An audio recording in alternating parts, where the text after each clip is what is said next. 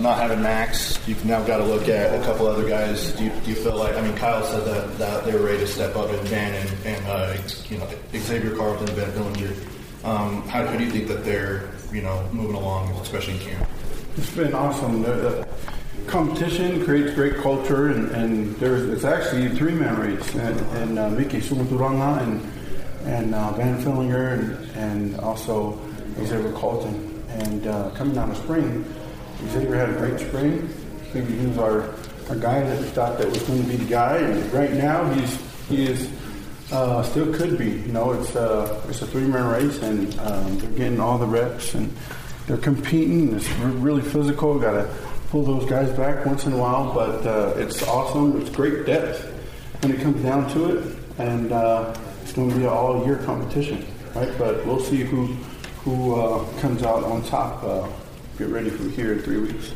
In the trenches, it seems like probably the last thing you get to as far as it's deciding things. Full contact, stuff like that. You got to wait till the pads really get popping to see what's going on the lines.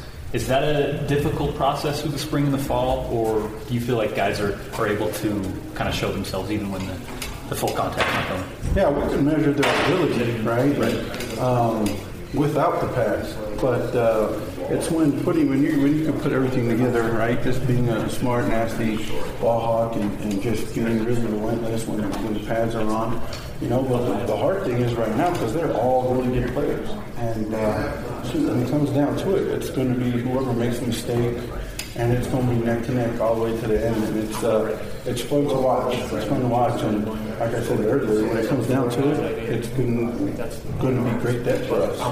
And I don't think we've had this much depth since it's been a long time. Would you anticipate all three playing anyway?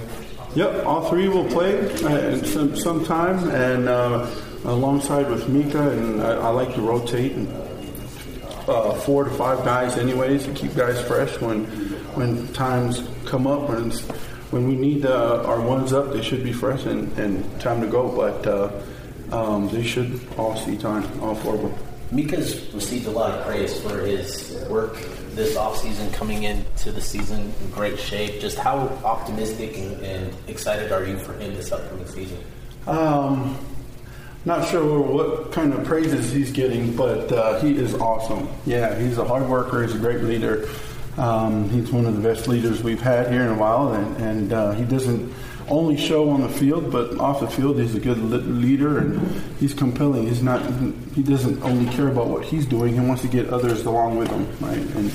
And we're excited for his junior year.